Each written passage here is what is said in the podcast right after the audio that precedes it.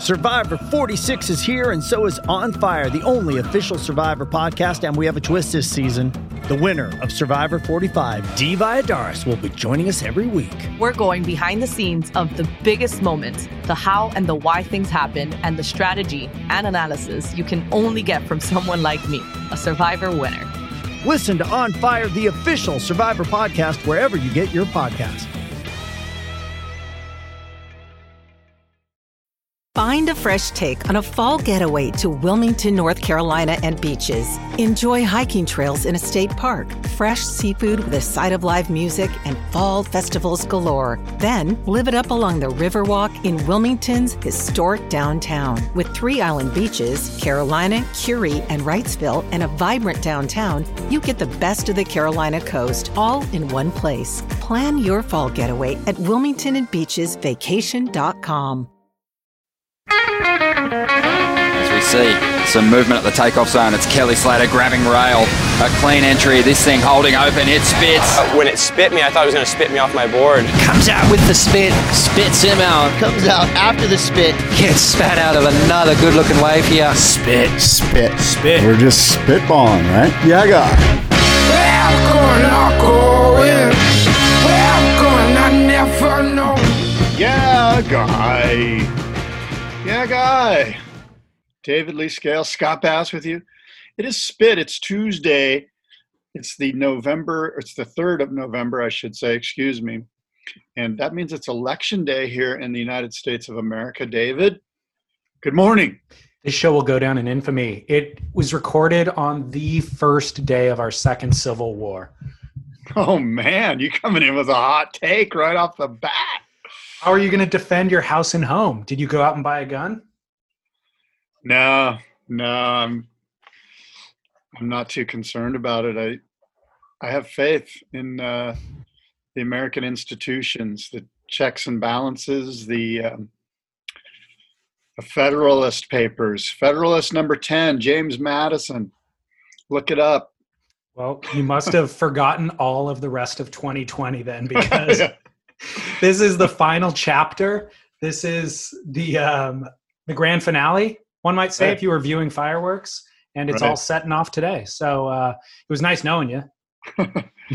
Well, that's sort of a, um, I'm surprised you come, you're coming in with such a um, fatalist point of view here. I call it like I see it. Um, you and I may live in different countries the next time we get together to record. Yeah. Could be a yeah. big boundary line. Um, You know what's funny? That none of that was funny, but uh, I feel like ladies who lunch with you, except we're dudes sipping coffee. It's like our weekly gossip get together. I get my coffee. I sit down. It's like I see old men getting together at the yeah. corner, corner coffee shop, and they get the same exact thing for thirty years.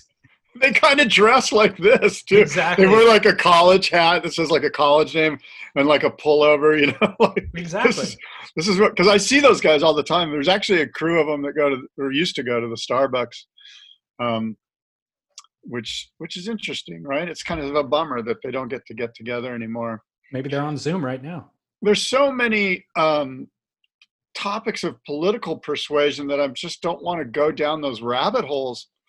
I, but I would like to talk with you offline about some of it, but um, I don't think that that's the place for this show.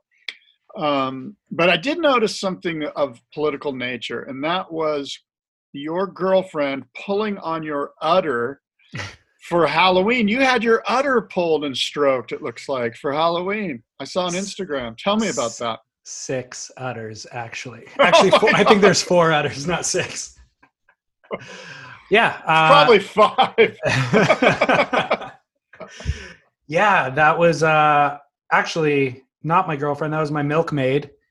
And um, this is a new trend. I don't know if you've been following TikTok or any other popular websites, but um, you don't have to wear the cow outfit if you don't want to. You could still have the milking done, but it requires a professional milkmaid in order to do it. Mine specifically came from Germany, wearing the traditional garb, as you could see, and the pigtails. And uh, yeah, that's how I spent my Halloween. You said professional as if um, there's some transaction that occurs. There's some, is there some financial transaction that occurs to get your udders pulled? There is a transaction. It is not financial. And um, I meant more professional in terms of level of expertise, more so oh. than, you know, letting the government know that you're doing something professional. Okay. Okay. Well, we're tiptoeing around this one pretty good, I guess. How was your, how was your Halloween? Was it as exciting? No, I mean, look, my Halloween's always, um, I mean, dude, look at the way I'm dressed. Are you kidding me? What do you think? I'm like the guy that turns all the lights off and goes and hides in his bedroom. Fair enough. Fair enough. We did the uh, same actually on Halloween, but that photo is from the night before. Yeah. So. Well, it looked like you guys had a few libations in you. You looked loose and ready to party. Yep. That's, I try to get nice and uh, limber before a milking session, you know? Oh my God. Stretch out all the phalanges, you know, take whatever medications I need to loosen up entirely. So it's not my first, first time. Like Eliquis, you probably take blood thinners or something. Something like that. Hey, um, I got a question um, regarding libations. I sent you Van Morrison's Poetic Champions Combo- Compose, the album, and I said, David, please drink a bottle of red wine or whatever and listen to this album in its entirety. In a moment, it needs, you need to be in the right yeah. moment for that album. It needs to be like, you know, a melancholy, you know, sort of, um, you, you know, Did you read, did you do what I suggested? I listened to the album, but I didn't do it as you suggested. I listened to it that day when I was at work at the office, but I put it on my playlist to come back and cycle through. Cause I agree with you. It needs, I fully appreciate it. I fully get it, but you need a couple of listen, listen throughs. Yeah, exactly. exactly. So, uh, but I will do it with a bottle of red wine if that's what you prescribe. Good. I, yeah, I, I think so. I, for you, I, I will prescribe this. Okay. I've got a follow-up from last week too. Yeah. Um, quote, Bass is a master at the surf report. A kook won't even know if he should cut out of work or not. When you listen to it, it sounds almost like a weather report. Wind, wide range of swell size, swell direction. And if you don't know what any of that means for the beaches around you, then it actually means nothing. I live in San Diego County and he's on the local N P R station. I used to think that he would miss some key details. And then I realized he's actually keeping the good spots empty. Radical. I have left work early after hearing his thirty second report um, because in my mind, I could see the, what the exact waves will be doing at the different spots based on his report, end quote. Wow. That was very flattering. Well, thank you very much. That's, That was kind of that gentleman. And um, yeah. Did it sound like a real person wrote it? Yeah. Do you think I, so, so, sounded like something I might have typed up. I'm just no. kidding. I swear that did come from a listener. I did not make that up. And a longtime listener. This guy has been messaging and emailing since early days. So um, he's a big cool. fan. All right. Good um, stuff. Another follow-up. I mentioned uh, a new sponsor two weeks ago, which is N V S Fins. Yes. Surf, surf N V S dot com. The promo code is the word podcast. You get ten percent off. Um, do you know who, you got to know who John LaLanne is, right? Yes. Jack LaLanne's yes. son. Yeah. Surfer from Malibu. Yeah. Yeah. So I'll tie these, this sponsor into an actual story. Um, you know what? Listeners might not know who Jack LaLanne is, believe it or not. I might know. Give him a- A quick rundown on Jack LaLanne. He was a fitness Dude. guru, lived into his nineties, was like this, like when he was in his nineties, he was doing like, you know, thirty-five pull-ups and thirty-five sit-ups. And he was just like this fitness icon in, in, in the United States culture. And again, this is like fifty, sixty, seventies, nineteen fifty, sixty, seventy, but he lived into his eighties and nineties, I believe. And was just always like, he would like run a marathon at age ninety-five or whatever. He was like crazy. So that's who John LaLanne's father was. He was well known. Yeah. And I'm shocked that we even need, you're right. We absolutely need to describe it because I mentioned to my milkmaid uh, that I was going to. Well, she's I, from Germany. I mean, give her a break. You know, like Germans aren't going to know who Jack LaLanne is. That I was going to be interviewing John LaLanne. And she's like, I don't know. And I'm like, oh, I know. You don't know who he is, but you know Jack LaLanne, right? And she's like, no, who's Jack LaLanne? And I was like, what? I'm like, you know, the juicer that we have in the kitchen that says Jack, like literally it's a Jack LaLanne juicer. It's probably the most popular juicer of all time, you know? Um, at any rate, his son, John, and by the way, John, I'm sorry, Jack LaLanne, the guy that you described, and his wife too, Elaine LaLanne, has also, she kind of had her own celebrity alongside Jack for the exa- exact same reasons.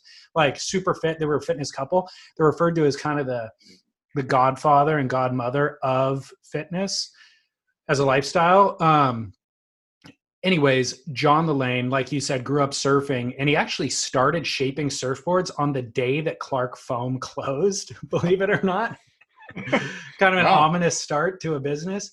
But um, I've been following him on Instagram for a while, and he just makes these radical, like spaceship, bizarre out there designs that I'm not sure whether or not they're functional. I've never ridden one, but he's such an interesting dude. And he really is. Like, if you've ever met him, like long hair, really kind of out there, um, really kind, really thoughtful, and like not not the type of out there that just rambles and speaks endlessly. Like, he'll shut up and listen when I start talking, but he he is kind of bouncing off the walls. So I wanted to interview him for the podcast, and um he's telling me about these fins. Like, he has this specific fin that he wants to that he used to have made by somebody else for his boards, and like customers expect this with this board, this specific fin, and he can't get it anymore. And I'm like, dude, N V S, like N V S will hook you up. Like, I've gotten feedback from listeners, not even shapers, but just listeners who had like thought of a fin design that they wanted for their specific board, and it's not available on the market. They've had N V S do them a one-off fin. So, you know, you don't have to worry about hitting production minimums or whatever. If you are a small shaper, they have the ability just to do one-off customs of your template, your foil, all that sort of stuff. And so they're going to hook up John LaLanne, but that's just a great, uh, I don't know, benefit of having a small business where there's only two people and you can have really customized service. And by the way, it still ends up being cheaper than a lot of kind of other fins that you would buy at retail. So N V S Fins, surf N V S dot com, promo code podcast, ten percent off. Promo code podcast, N V S Fins. So I was interviewing Taylor Knox the other day, and we were having a great little chat, and we were talking, I was talking to him about different boards that he rides now that he's not on tour. And he was talking about this cool board that Chris Borst made him. And he's like, you know, I don't know, at first it didn't work. And then I put, I put in these different fins, these N V S fins. And, and I'm like, oh, the N V S, the C drives. He goes, no, no, no. There were these other ones with like, kind of like a big twin fin side fin with like a, like a flat sort of just like a, just a very avant-garde looking fin, right? With the trailer fin. And he goes, oh my God, the board works so much better with the fins. It's ridiculous.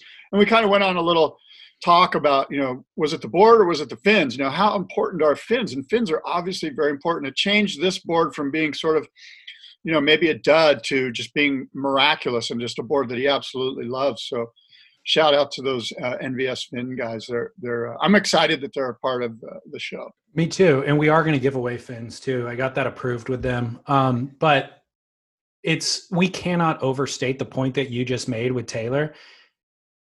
Fin, if you think your board sucks, swap out the fins, maybe with a little bit of guidance from a shaper. And it, it radically changes the surfboard. It's like having a different surfboard.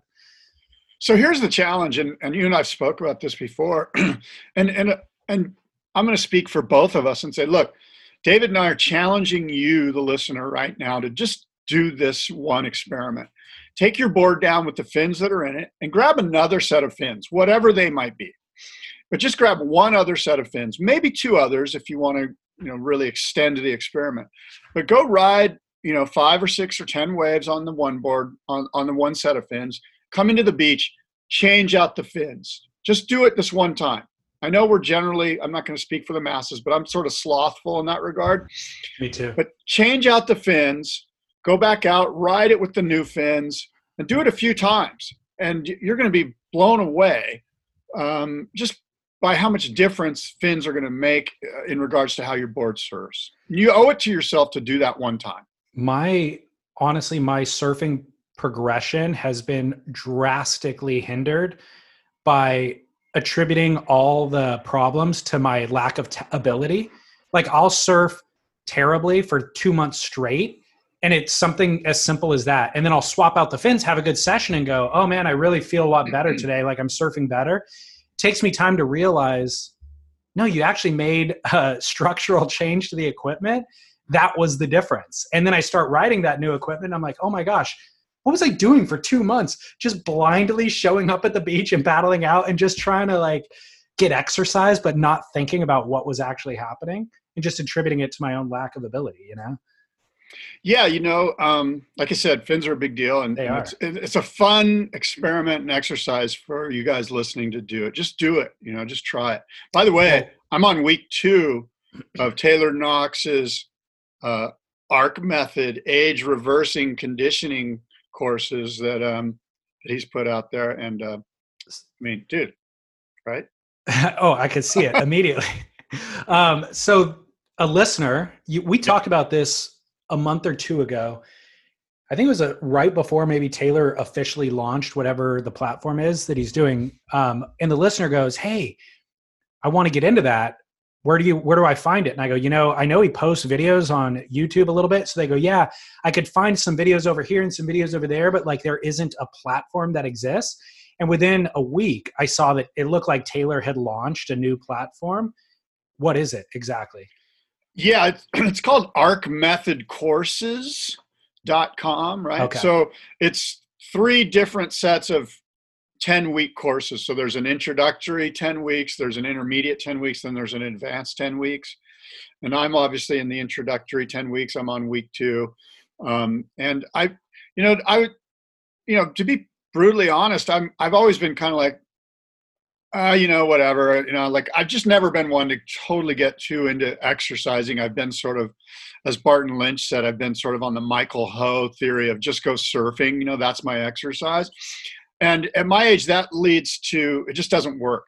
You know, I'm too active. And so my body gets beat up pretty easily. And so I need to keep it in, um, in a fine, in a fine place. And, And I'm also one of those guys that I won't do anything until it's too late. Like when I can't roll out of bed, then I'm like, oh, I better call Taylor. You know what I mean? Like, I, you know, I'm, I'm not being proactive, but, but so now I did have one of those moments a couple of weeks ago where I was like, God, I, my back was tweaked. I mean, I was hobbling around. I'm like, okay, it's time to get into the solution. You know, I, I need to build my core back up. And, uh, you know, it's been, you know, a month and a half, six, three months of sourdough instead of paleo, you know, and I was getting a little pudgy. Right. And so anyway, um, I'm excited to be on it, and uh, arc method courses dot com is where, where you can check it out. Um, Brad Gerlach too just announced he's officially launching his training program, Wave Key. I think it's Wave Kai, isn't it? Kai? No. Key? Wave, Wave Key? Key. Oh, okay. Um, which is interesting, and I'm going to actually interview him for the podcast about that as well. We've been meaning to connect for quite a long time, but I'm curious about it. And I'm curious about Taylor's thing too. I feel the exact same way as you, is I've never exercised the amount of discipline that I should, you know, like I've been blessed with pretty good, like genetics, and I can just skate by for the most part, except you won't be able to forever. And any work that you do on the front end will exponentially benefit you on the back end. And uh, those guys are kind of great examples of that we would want to follow for sure. Yeah, you absolutely nailed it. Both Brad and Taylor are in such great shape, and they're such good surfers. And oh, by the way, they're right in my demographic. I mean, I went to high school with Brad.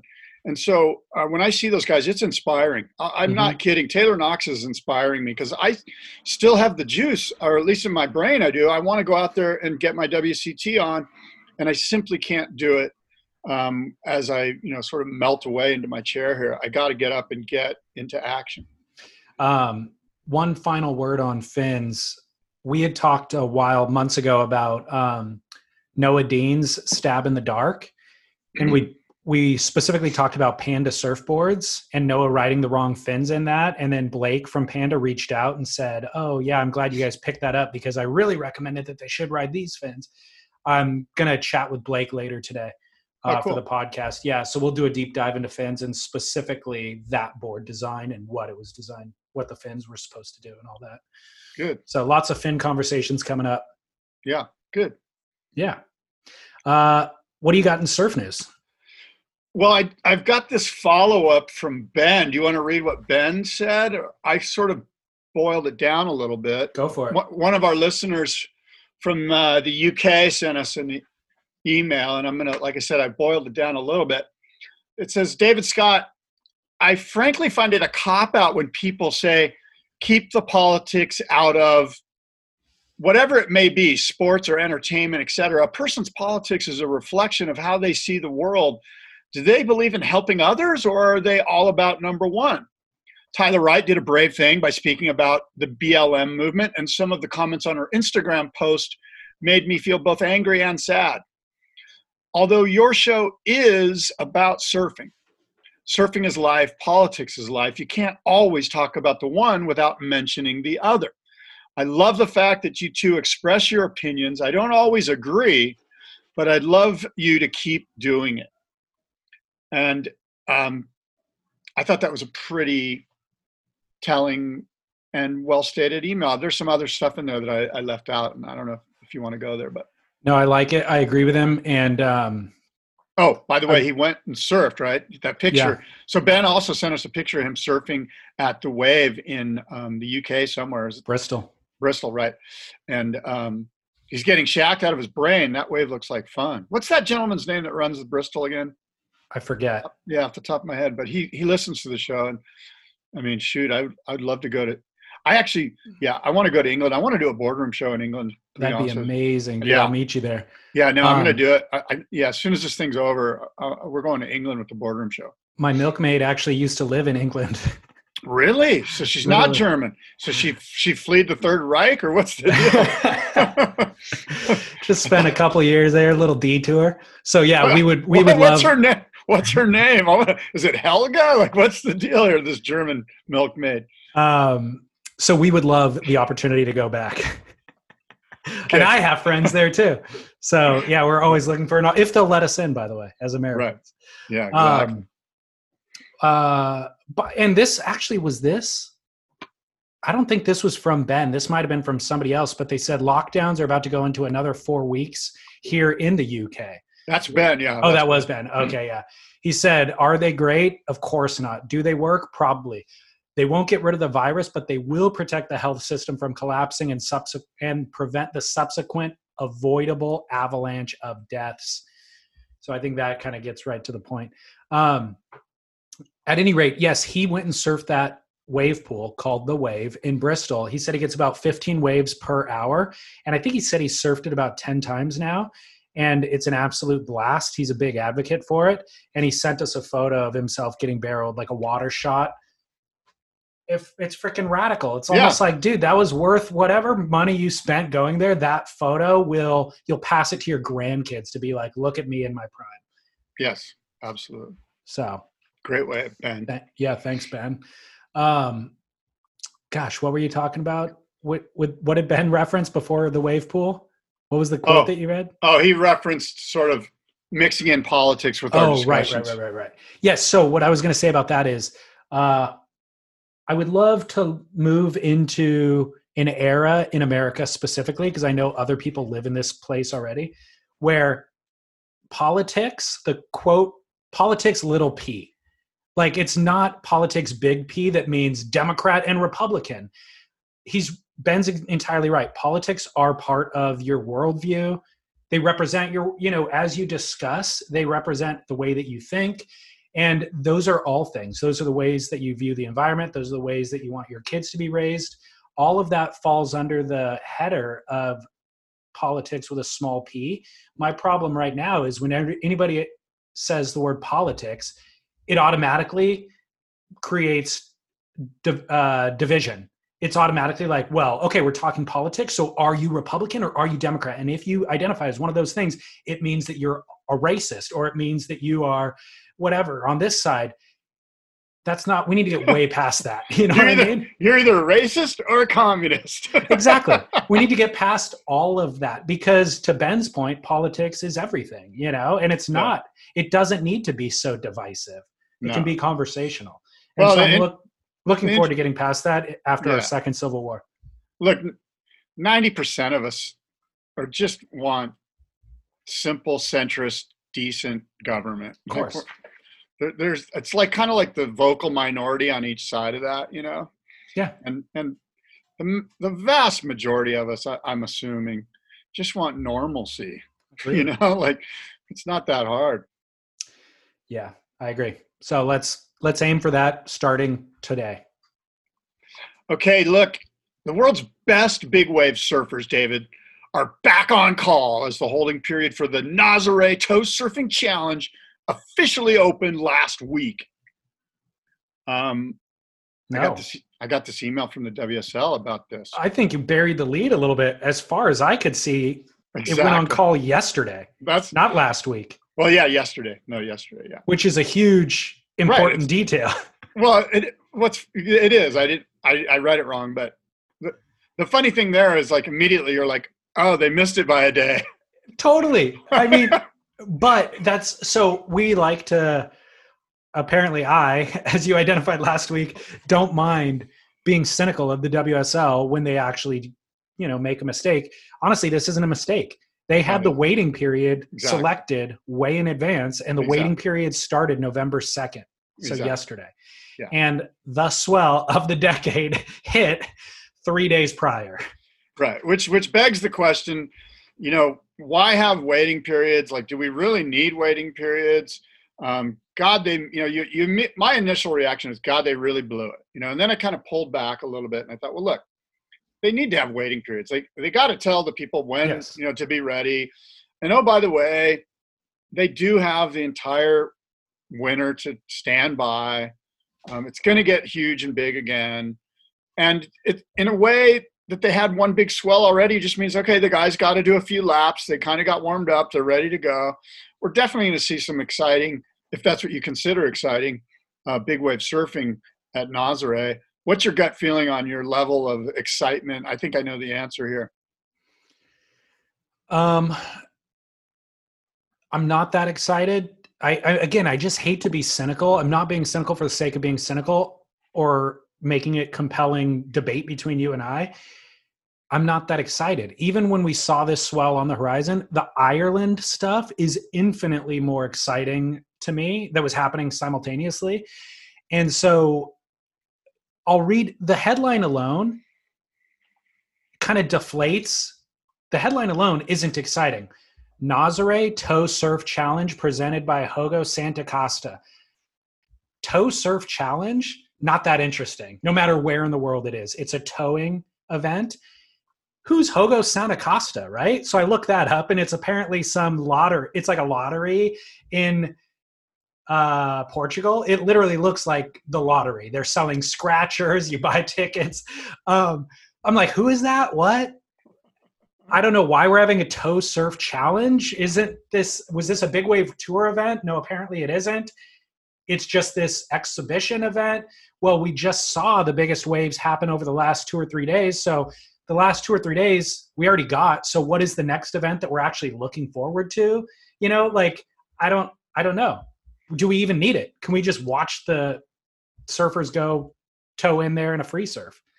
Okay, so that's interesting. So I didn't catch that part. I thought this was part of some bigger competitive um, league, like uh, like this so. built this this built up to a, a, an accumulation of points that then prescribed a champion for us.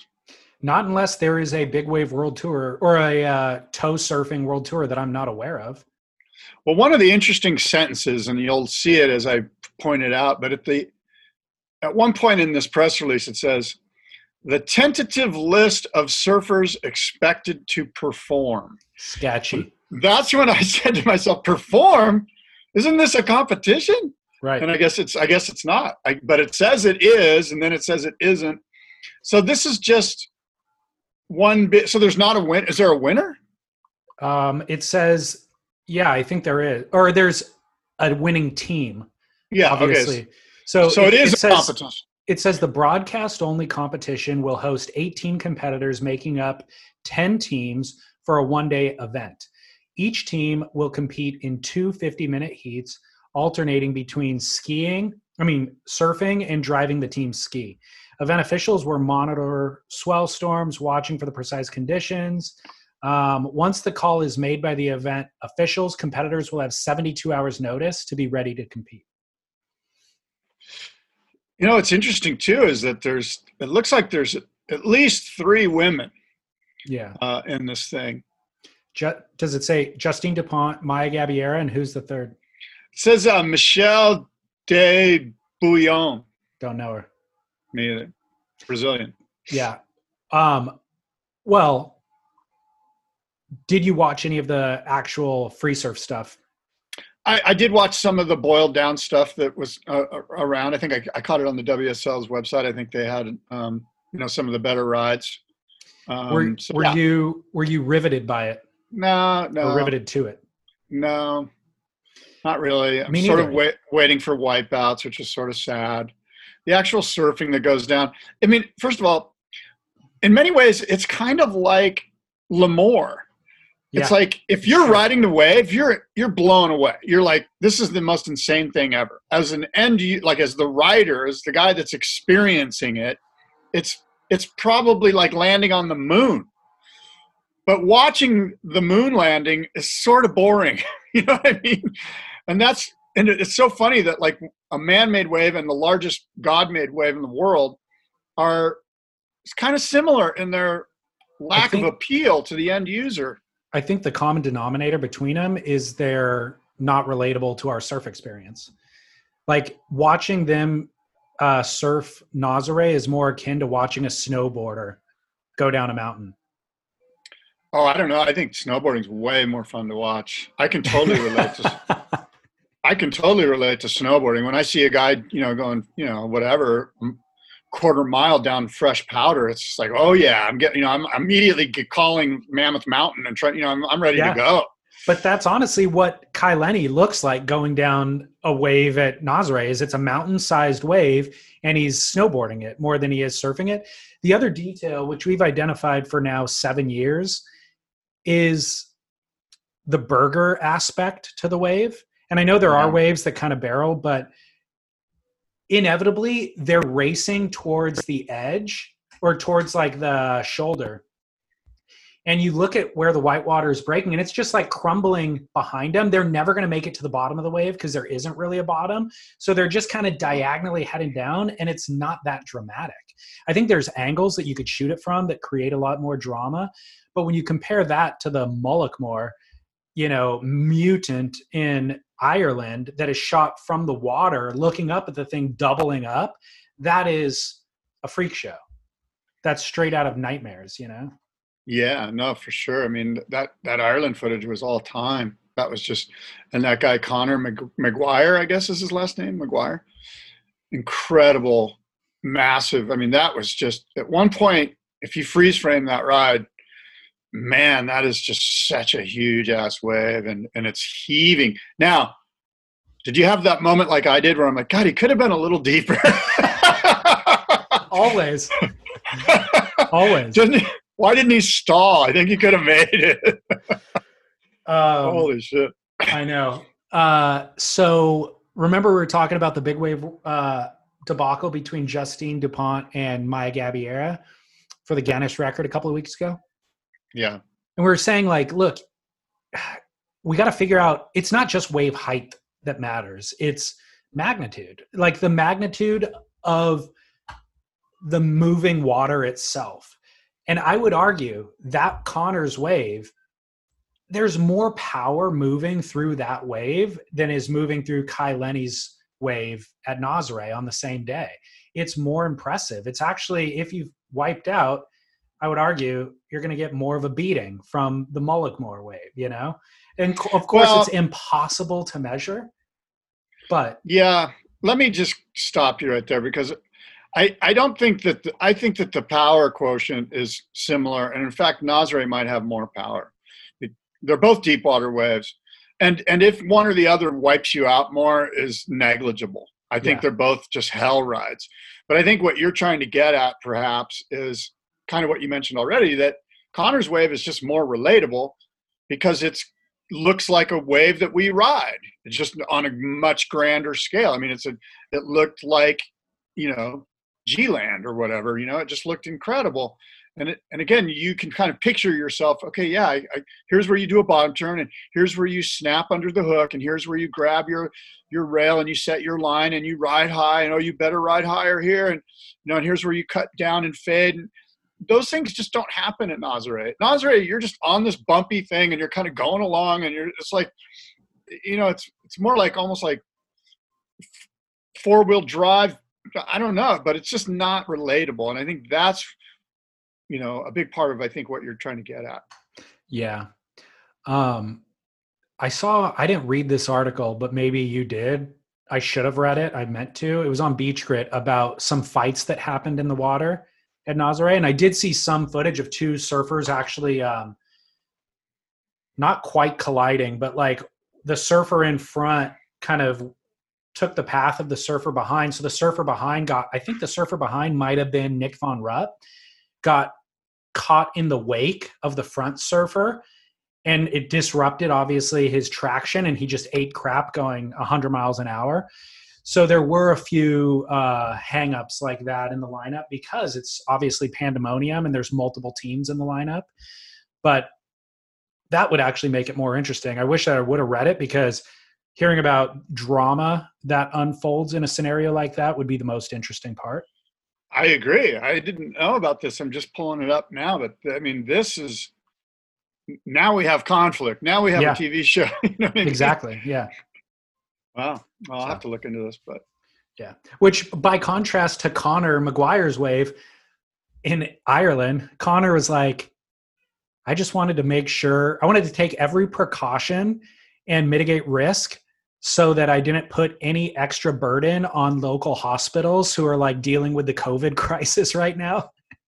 That was wow. Connor's. That was Connor's quote. Hey, do you want me to read you this Beach Grit thing that Chaz wrote? Sure. Good luck. Okay. Okay, so this is what Chaz wrote about the pandemonium at Nazaré. Uh, yesterday, a fight broke out in what is being called the biggest Nazaré ever. The lineup was packed with the who's who of big wave folks, including Kai Lenny, Andrew Cotton, Nick Van Rupp, Carlos Burle, and Sebastian Steudtner. Very exciting action, et cetera. But things got too exciting when a ski, maybe piloted by Ramon Navarro, went straight for the aforementioned Van Rupp for allegedly dropping in. Then Carlos Burle got in a punch-out with Christian Fletcher's favorite German, I guess Sebastian Steudtner, for allegedly the same infraction.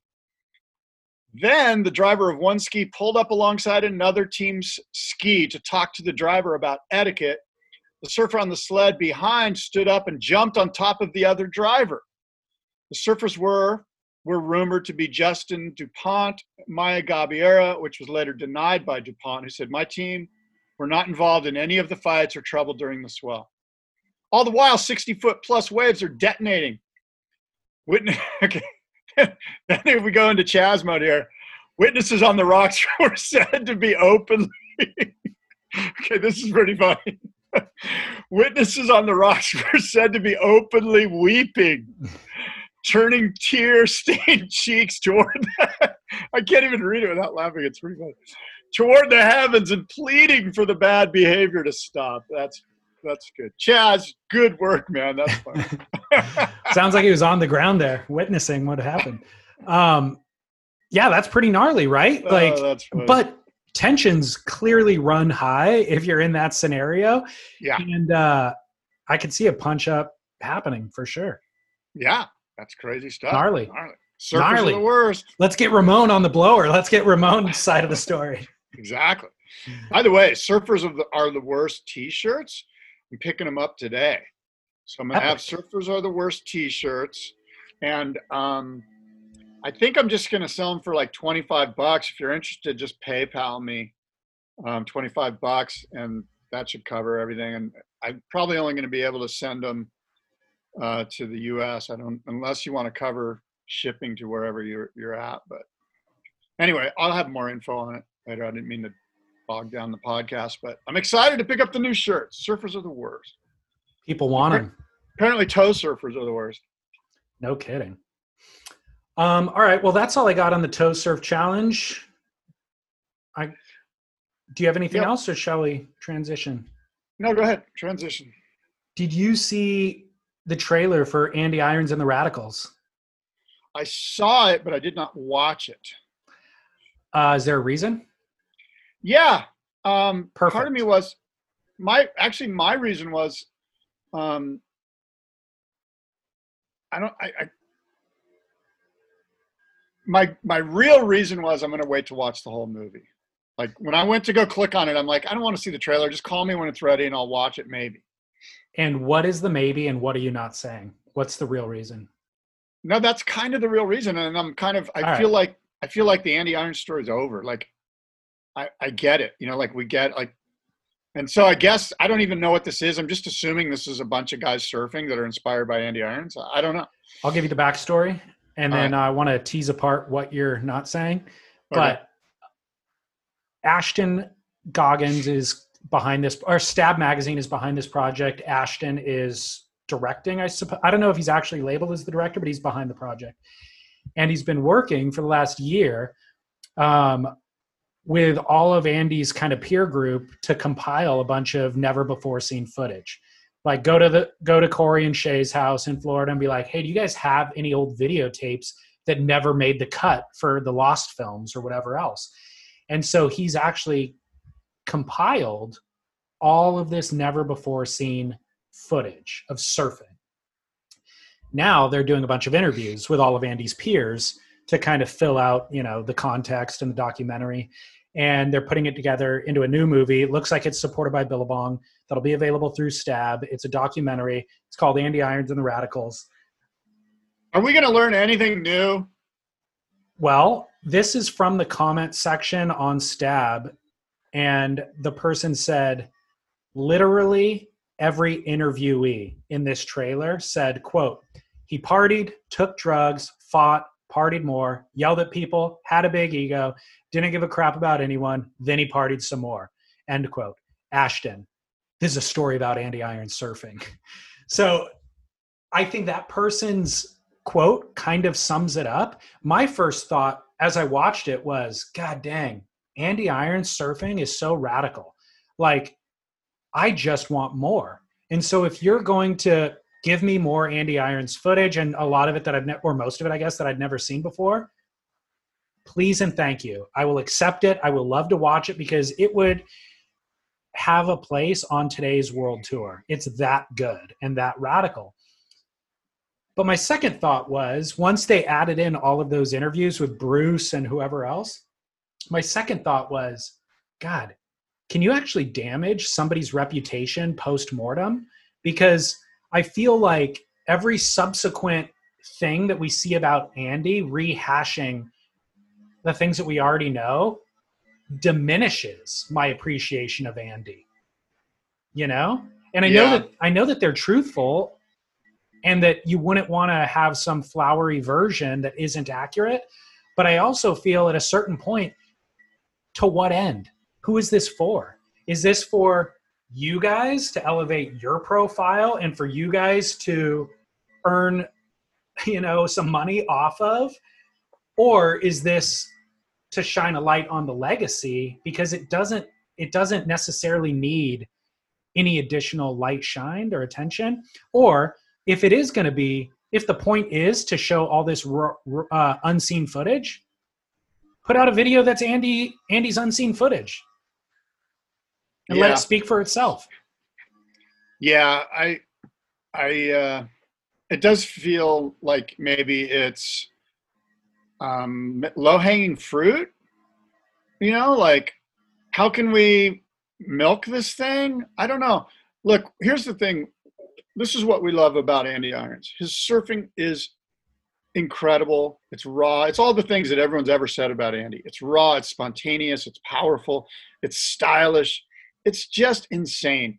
Just yesterday, my son showed me a video of Andy doing a bottom turn. He's like, Dad, just look at this bottom turn. And it was just the most mind-bending, incredible top to bottom turn ever. Was and it he's just at a big barreling, like cloud break or something? Yeah. Yeah. yeah what, how gnarly what, is that? Yeah. And he takes off like right where it's gurgle, like a big old barreling whitewash coming out of the barrel. And he takes off kind of on the shoulder of it. Yeah. Yeah. That, that footage is gnarly. So there's that part of Andy, right? His surfing, right? And there's so much great footage out there already that, look, I'm just going to watch the great footage, you know, and maybe some new new footage that's on the cutting room floor. Maybe there's some cool stuff, but there's so much good A-level, A-grade stuff out there that if I want to get that part of, of Surf Stoked from Andy surfing, I can do that without a new movie. And then the other part is this quote-unquote dark, the dark side of Andy, you know, like, and I think that story's been told. It has. I get, I get it, you know? And so then to continue to uncover the dark side of Andy um, is kind of what you're talking about. Like, does it, does it do a disservice? Like, because really, when you boil it down, Andy's just like you and I and everyone listening.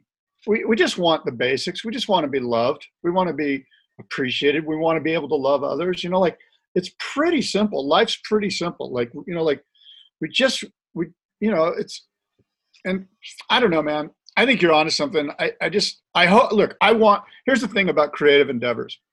Ashton's a smart guy. He's very creative. And and he's probably putting a lot of energy into this. So I don't want to sit here and poo-poo what's happened, what they're putting out. I haven't even seen it. But I feel like that story's been told. And I would be surprised, and maybe I'm wrong, if they can uncover anything else that I don't already know. Unless they're going to go into some like deep dive on an autopsy, which I don't really give a shit about. He's dead. Yeah. That's all we need to know. I don't think there needs to be any talking heads in this at all. I think getting out of the way of Andy surfing is the best way to venerate his talent and his legacy. Like, period. End of story. Yeah. If you yeah. com- if you if you went through all of the work to unearth the footage, the best possible thing you can do to it is set it to punk music and let it roll.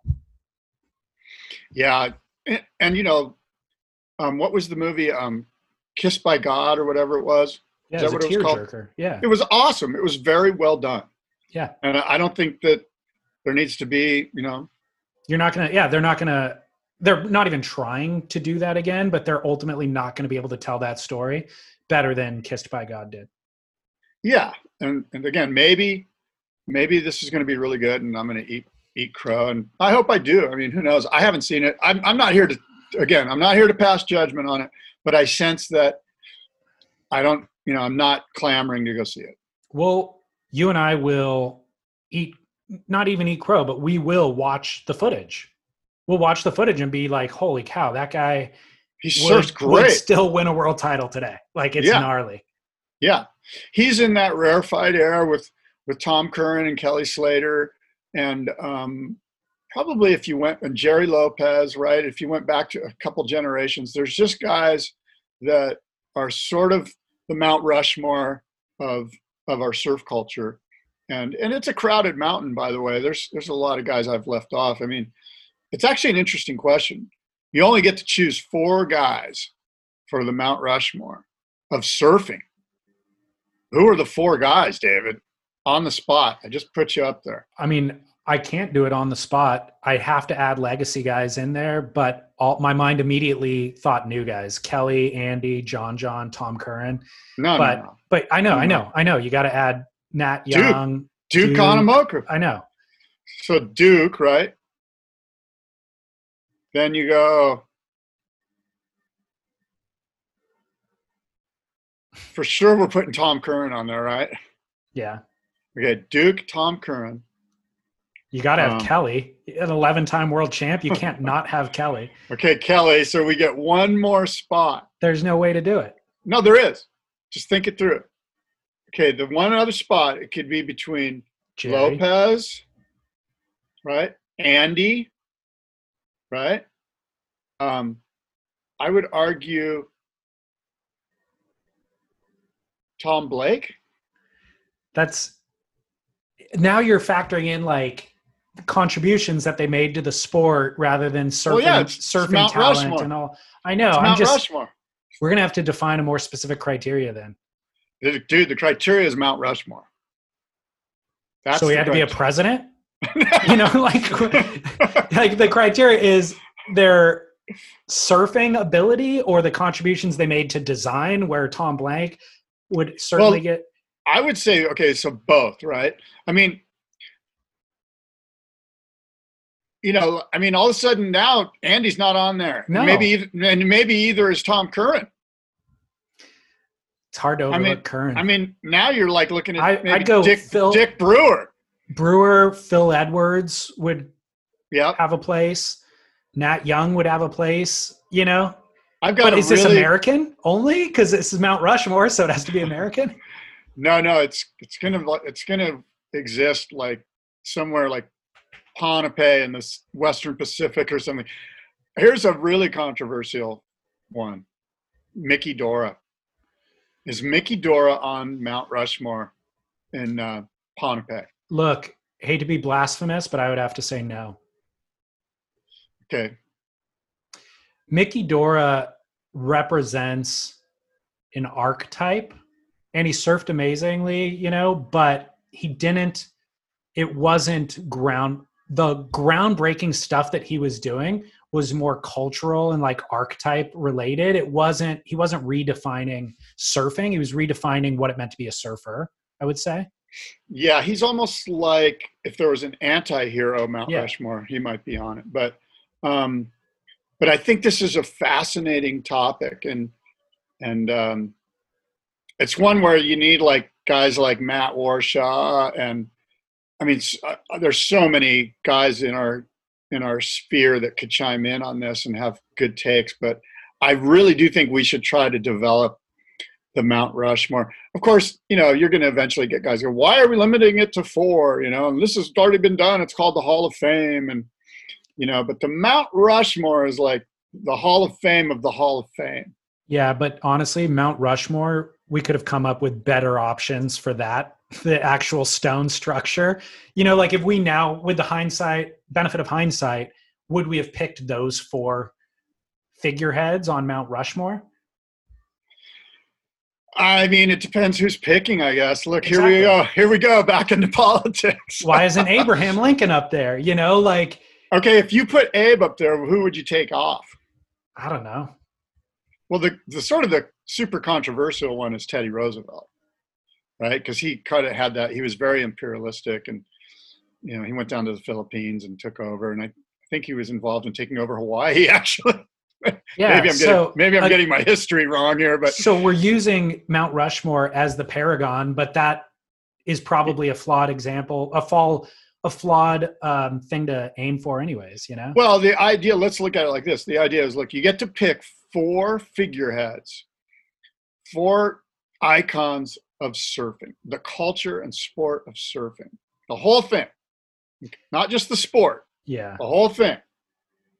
You know, and I, I, what four figures, and they don't have to. Like that's why I think Mickey's kind of interesting, because they don't all have to be like these full-on heroes. Mickey, in many ways, represents the sport better than anybody, because he's basically flipping everything off and going, "You're all fucked. I'm going surfing." And in a way, that's sort of what we all kind of wrap our heads around and, and embrace, whether we like it or not. When we go surfing, we're like, screw society for a few hours. I'm just going to go get wet and rinse this shit off. And, the and cl- that's that's the, sort of what Mickey was, you know, I mean, in some ways you could say that was his, what his character was about. I'm fine with those parts of his character, the criminal history, the criminal history um, makes it jump the shark for me. Okay, what is his criminal history besides bank fraud? Like, that's not so bad, is it? It's not like he's got any kind of like.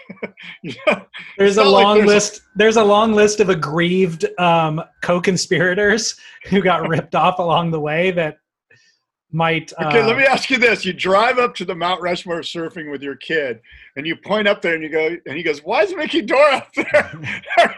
Are you like, "This is why," and you're like supporting it, or you're like, "Yeah, that was kind of lame. Let's move on." Yeah. Um, you know what would be an interesting, would Laird fit up there? Wow. Laird could almost take Kelly's place if you had to have a guy from the modern era. So say we have Duke yeah. as like the pioneer. Yeah. You got Phil Edwards as like yeah. bridging the gap to transition to shorter boards, like whatever. You have to have somebody in the modern era that could be Laird, it could be Kelly, it could be, I don't know if Tom fits in the modern era or not, could be John John. I think Laird might represent. He could. What I mean, what is, is what, that what we're shooting for? Are we are we shooting for somebody to represent that era though? See, because when you said that, I was thinking to myself, well, then we need somebody to re- represent board builders, right? And so who's somebody that guy? I think it could be Rennie. Interesting. I think Rennie Yater. That guy's character is he's a hard, he's like a man's man, hardcore worker, blue collar guy, quiet. His his character's um, unimpeachable. Avoids he's the a, limelight. Avoids the line. He's like kind of like he's like perfect. Yeah. Who else is in like? So we've got Duke and maybe Rennie and maybe Laird and probably Tom Curran. I'm going back to Curran, man. Who's be. a better Who's a better board builder to represent that whole vibe than Rennie? Nobody. I mean, well, I Brewer. Mean, Brewer. There's there's a bunch of guys who could equally kind of fill it. Brewer, McTavish. Yeah. Wayne Lynch. I mean, Wayne hasn't built probably as no, many boards as yeah, later, no, but McTavish and Brewer are right there. So, yeah. I don't know. I've exhausted it on the spot, but we could do a deeper dive for sure. Yeah. Uh, you know what we did not discuss in that conversation is any female figureheads. Uh, and I would argue that the next kind of generation will be led by females. Like this Sierra Kerr just signed with Volcom. They announced it yesterday. Yeah. Sierra Kerr is the most marketable surfer in the world in twenty twenty, yeah. really? period, and right moving now. forward. And moving forward for the next yeah. ten years. I don't see anybody coming close. I'm concerned for all these kids, like their mental health, frankly. Mm. Now, now, Josh and Nikki are great parents, so Sierra is going to be fine. Um, but, you know, look, the surfing space is littered with red hot kids that were, you know, the next great thing that, that washed out either by their own doing because they're just over it and they want they want their lives to go in different directions, or just through, you know, horrible management and they got too much too soon and things went sour and, uh, you know, so I don't know. I like this take, but I'm going to, and it will happen with, I'm sure, endless number of kids, but it won't happen with these names that I'm going to mention now because of exactly what you said, and that's parent tutelage. Yeah. So Aaron Brooks uh, is this unbelievable surfer. We've talked about some of the way, uh, videos that she's put out, doing airs in Waco, getting barreled in Nicaragua. She just put out a video with Jackson Dorian. I saw in, it. I watched it yesterday. In Nicaragua. Yeah. And guess who made the movie? Shane. Shane. Jackson Jackson Dorian's dad, yeah. Shane Dorian, put together the video. Aaron Brooks absolutely killing it. Same thing. Josh Kerr has been in the Mentawai, Mentawais for two or three weeks now with a group of kids, with Sierra Kerr and a bunch of other kids.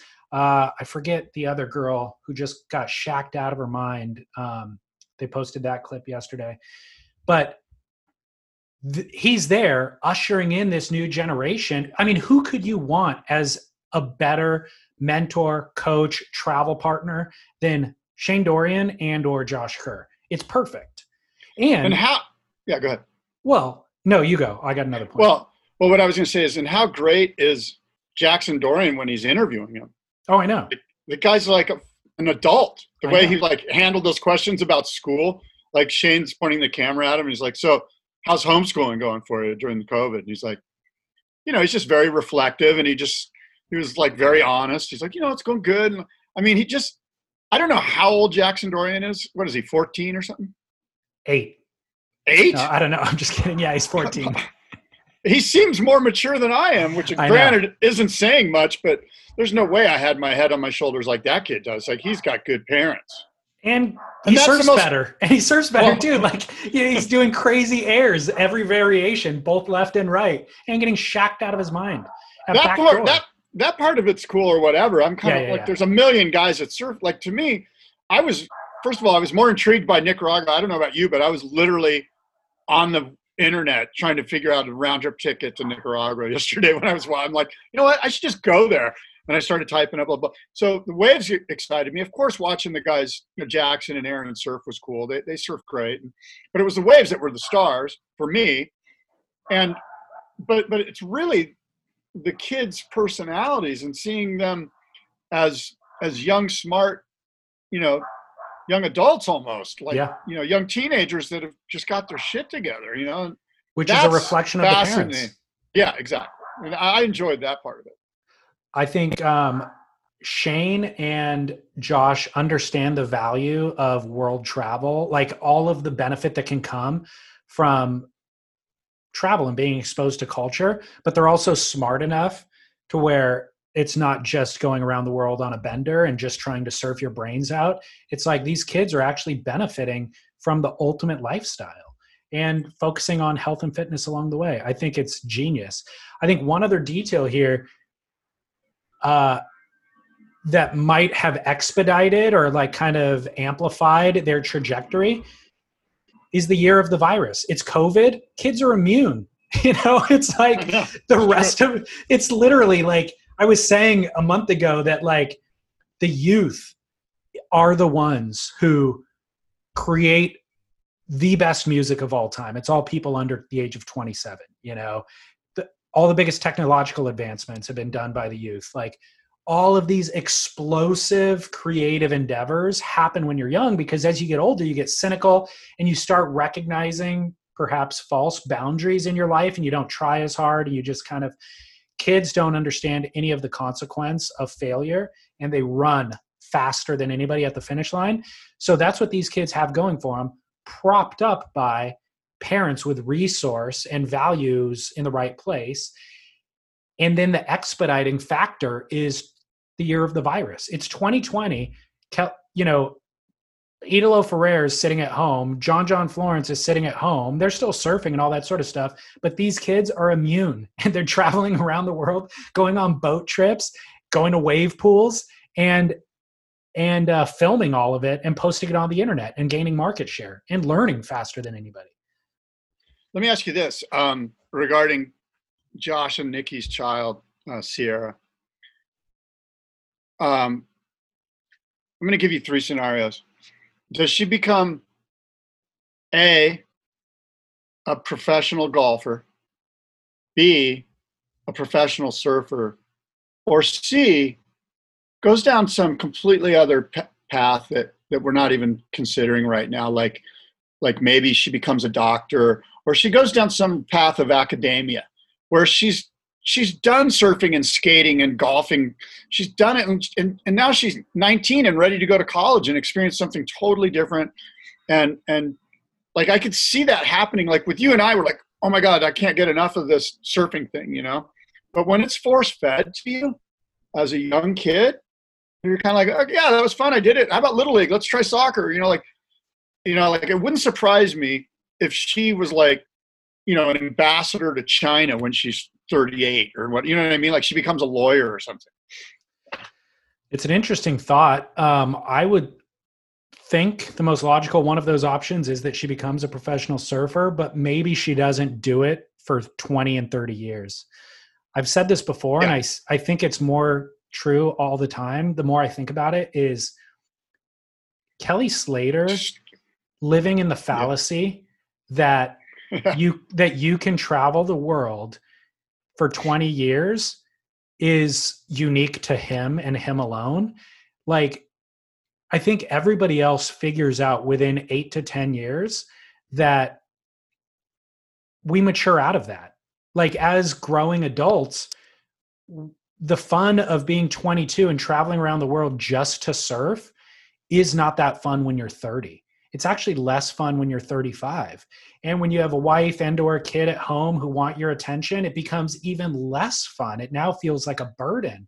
And whatever Kelly has that propels him to want twelve world titles, uh, that and then that that thing supersedes all the other values.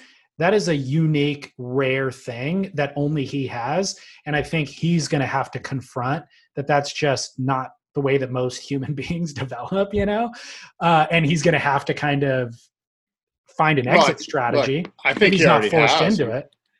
Well, look, yeah, I mean, but I think, so I think that, look, John John has really figured out a healthy balance, it seems. And I think injury forced him to, but I could see, to your point, Sierra Kerr doing the world tour thing and even winning two, let's say two world championships. And by the time she's twenty-two or twenty-three going, not as emotionally and intellectually fulfilling as it once was. I'm more interested in pursuing any, whatever it is, who even knows yeah. what it is. Maybe it's yeah. philanthropy, you know? Yeah. And um, look, I think about Natalie Portman. I don't know if she's won Oscars or not yet, but I mean, one of the best actresses of our time. She has a P H D. I think it's from Harvard in psychology, yeah. you know, yeah. and she, and she speaks Israeli, you know, and yeah. so, or Hebrew or whatever. So, um, what is it? Is it Israeli? Yes. Uh, no. Uh huh. Okay, keep going. Right.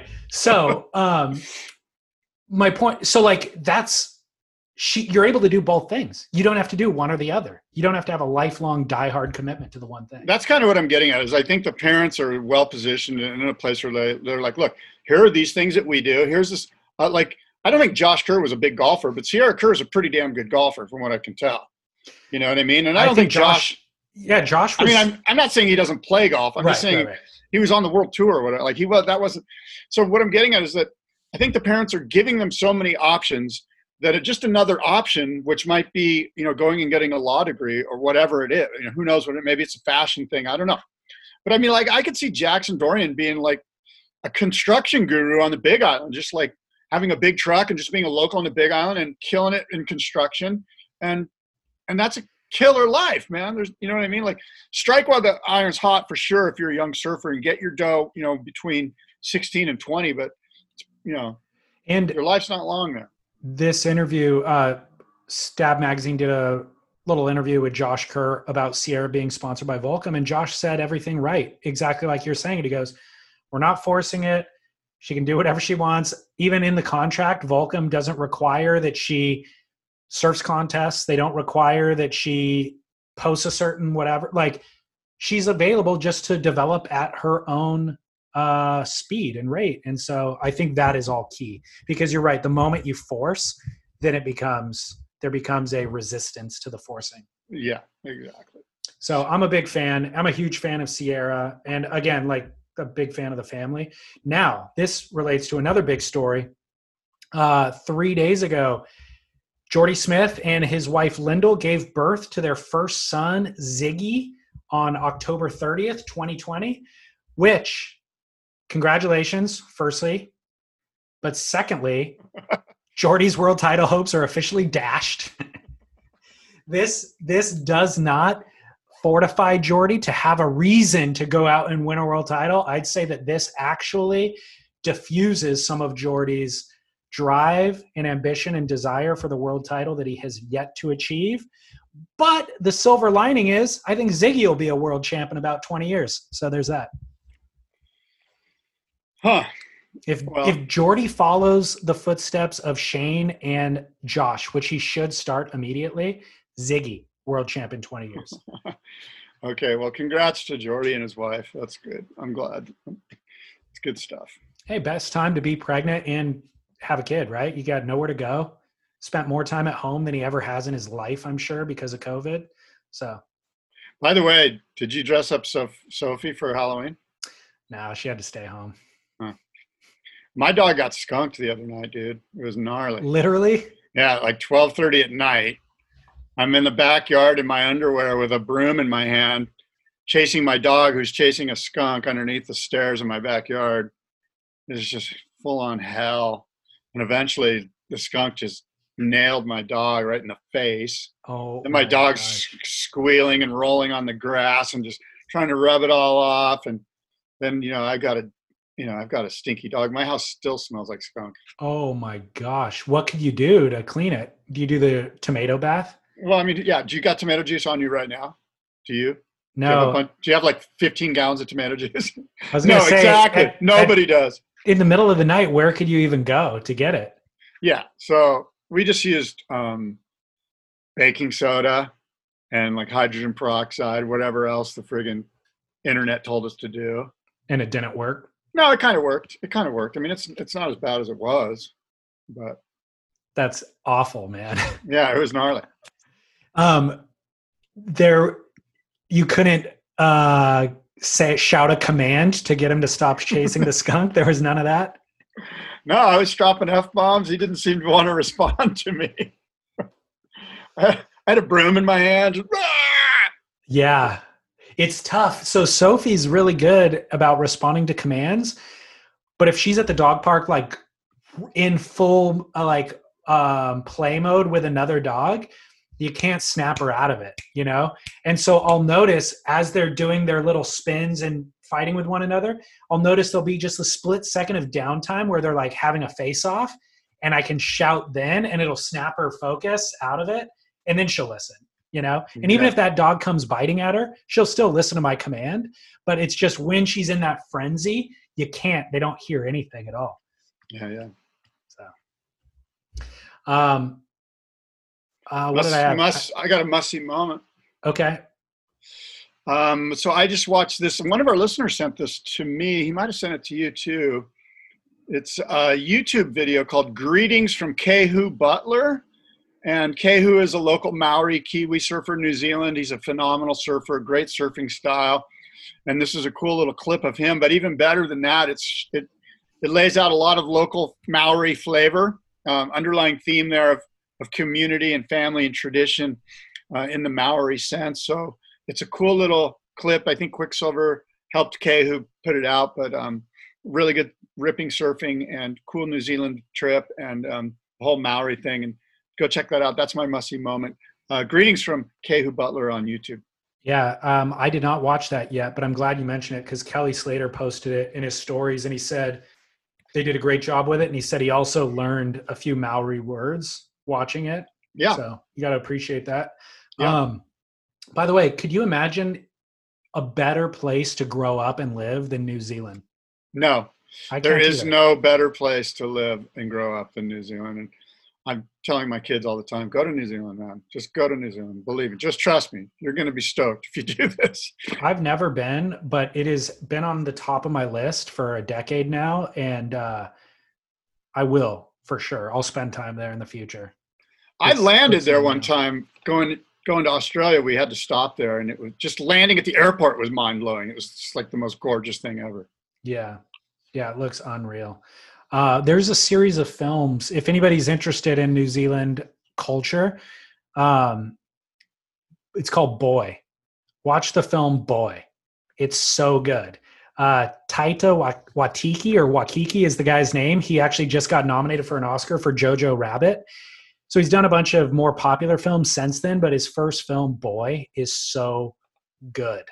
Right. Um, That's not my must-see moment, though. My must-see moment I referenced earlier, it's actually Kira Pinkerton, thirteen-year-old surfer getting barreled uh, on that trip with Josh Kerr on a double or triple overhead wave, just the barrel of her life, soul arching, comes out with her arms out, like mind blown. So Kira Pinkerton's clip on Instagram, we will post that on spit podcast dot com.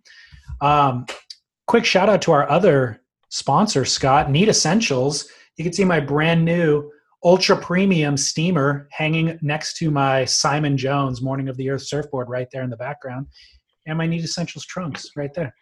You know, what's interesting is I basically have the same exact surfboard and wetsuit that you have. I just realized I've got, you know, yours is the Ryan Seacole version. Yeah. But we both have these round pin twin fins and we both have these ultra premium Neat Essential full suits. I just got both of mine.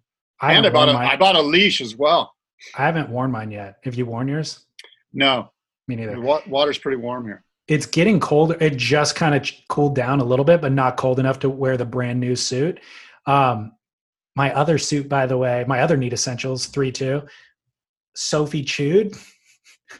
Oh, yeah. So the ankle is all frayed, and I've actually been wearing that. But the great thing is uh, it's on my right ankle, which I strap my leash to. So the part that's frayed, I can actually kind of just like tape up with my leash and it holds it together perfectly. But you never, you don't want to use your brand new suit on a day that you don't really need it. You know, you want that first crisp session to be in like icy water. Yeah. So I'm keeping that thing on ice until then. That's a, that's a funny thing. That's kind of true. That's one of those little isms of surfing, you know, like, yeah. Save the suit for that one first session. You're just going to be so crispy. The milkmaid was like, you got a brand new suit. Why are you wearing that old one? And I'm like, you don't understand. I'm not going to wear a brand new one in sixty-two degree water. I got to wait till it goes to fifty-eight. Dude, your girlfriend is forever now to be known as the milkmaid. I'm sorry. When I meet her, I'm just going to go, oh, hey, Missus Maid. Should I call her Milk or Maid or Milkmaid? Hey, Milkmaid. You'll oh. notice how big her forearms are, too. Oh, my God. Oh, you got to go to David's Instagram and see that photo. Is it still there? No, it's on my stories. It disappeared. Oh, smart man. You're going to um, get in trouble. So shout out to Neat Essentials for keeping us in business and keeping listeners stoked, too. Nothing but positive feedback from listeners. Um, so my Duke is thirteen-year-old Kai Hall from South Africa.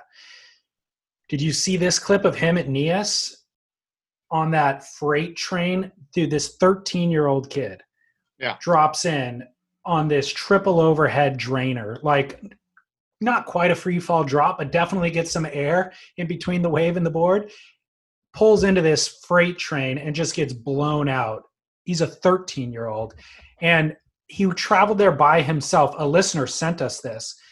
And he said, what? yeah, a listener sent us the quote from his dad and said, the dad said, I am so proud of this kid. He went on three flights by himself. He had to sleep for twelve hours in the airport just to get to this swell and to catch this specific wave. And he paddled out there and got it. So what a hero. That's kind yeah. of gnarly.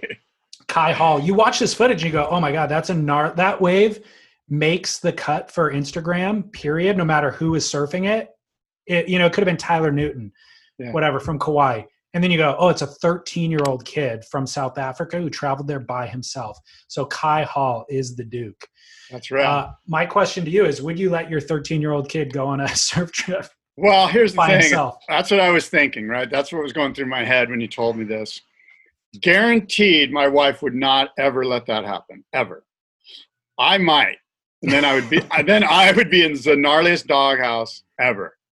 You know, but my son is pretty adventurous, and he's the kind of guy that would just go. In fact, he's done it before. He's just like, screw you guys, I'm going anyway. And he would just go, you know? Well, the funny thing is you would never let him go on a surf trip without you because you want to go surf. It had nothing to do with you wanting to keep the kid from going. No, it's exactly. an opportunity for you. Exactly. He's going to need a chaperone. Sorry. Exactly. But he's forty-two. Yeah, I know. I don't trust him by himself. Well, I, my Duke is for all of you that voted today, and more specifically, for those of you who made an informed vote. You are my Duke Kahanamoku. Well done. Well, I would like to think that this will all be over and done with next Tuesday when we record again, but I have a feeling it may be in the court systems at that point and being recounted and um, both sides suing for various things. By the and, way, uh, I, I'm going up to surf Lemoore on Thursday. You're going to surf it? Well, I get one wave. Do you really? Yeah, they, they've offered me one wave, so I get one wave. I'm going up for Surf Aid, the Surf Aid Cup. I'm on the board of directors there, and it's our annual fundraiser. And um, because of COVID, some of the big hitter guys like Doug Lees, the C E O, and Doctor Dave, the founder, they're not going to be able to be there. So there's one wave that opened up. So I'm going to have the full pressure of David Lee Scales on me to um, make this ride, to, to complete this wave. I applied zero pressure, and you've been in high-pressure surf situations your whole life, so I uh, trust that you will execute flawlessly. Is it a right or a left? I don't even know. What just, what board are you bringing? I'm not bringing any boards. You're going to borrow? Gonna, just going to grab a board. Okay. Yeah. All right. Is some, get somebody to film it. Okay, let's see what happens. We do have filmers. Good, good. Well, so what is the Surf Aid Cup?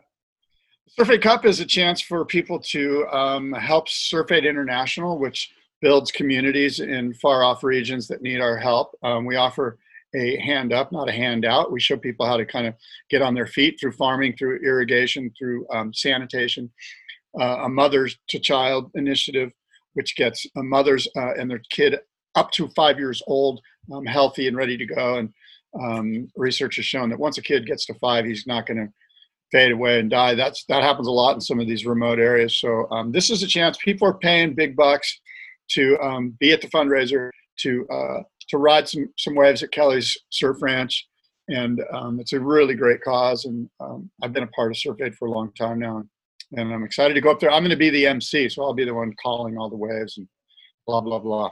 There'll be a lot of blah, blah, blah going on. I mean, man, it is well worth it to get one one ride there, too. That's a great little bonus. Absolutely. Are you flying or driving? Flying.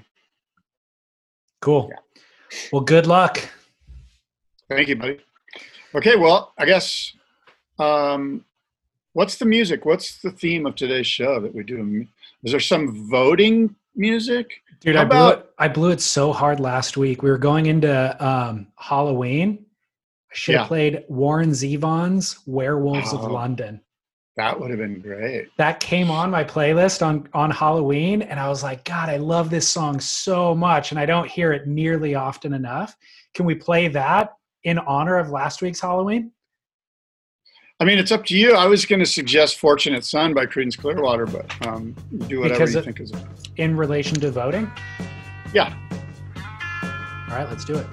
We'll hit up. We'll hit Werewolves of London next time. Both great songs. Okay, boss. Until next time, adios and aloha.